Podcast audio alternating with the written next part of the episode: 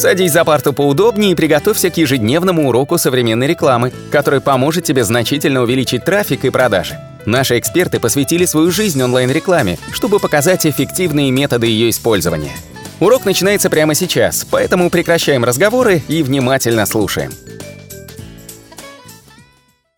Всем привет!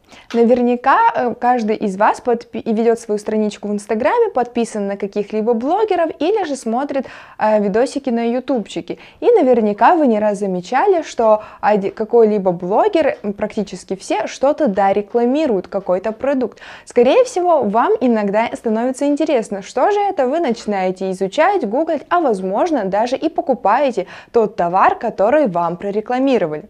Меня зовут Алена Полюхович, и сегодня мы поговорим на такую тему, как доверие к блогерам. Доверие пользователей к блогерам заметно снижается как в странах СНГ, так и во всем мире. По данным медиа-агентства UM, в 2017 году инфлюенсерам доверяло около 44% пользователей, а в 2019 году этот показатель заметно снизился и составил уже 42%. В России уровень доверия к блогерам среди 16-19-летних э, аудитории все так же остался на том же уровне уровне. Исследователи считают, что это связано с тем, что в отличие от более взрослой аудитории, которая привыкла доверять традиционно проверенной информации в СМИ, 16-19-летние подростки считают, что наиболее правдивая информация это именно та, которую они получили именно от блогеров или же в соцсетях в процессе своего поиска. Эксперты полагают, что снижение доверия именно среди российской аудитории связано конкретно с перенасыщением данного рынка. 않을까?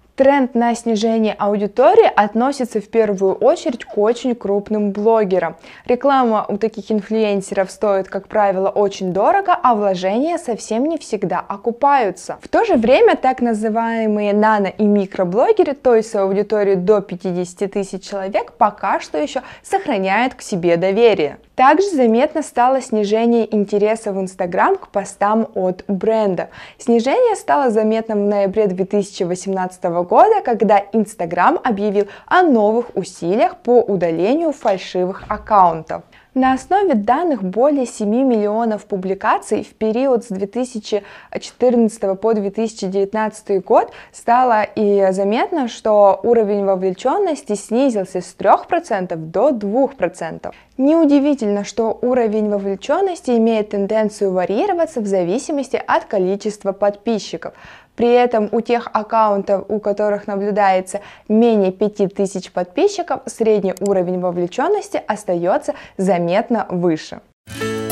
Наш урок закончился, а у тебя есть домашнее задание – применить полученные рекомендации для получения трафика и достижения успеха, о котором ты, несомненно, мечтал.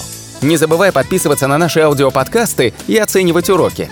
Также пиши комментарии и задавай множество вопросов, на которые ты обязательно получишь ответы. Увидимся в классе завтра с новыми современными рекомендациями.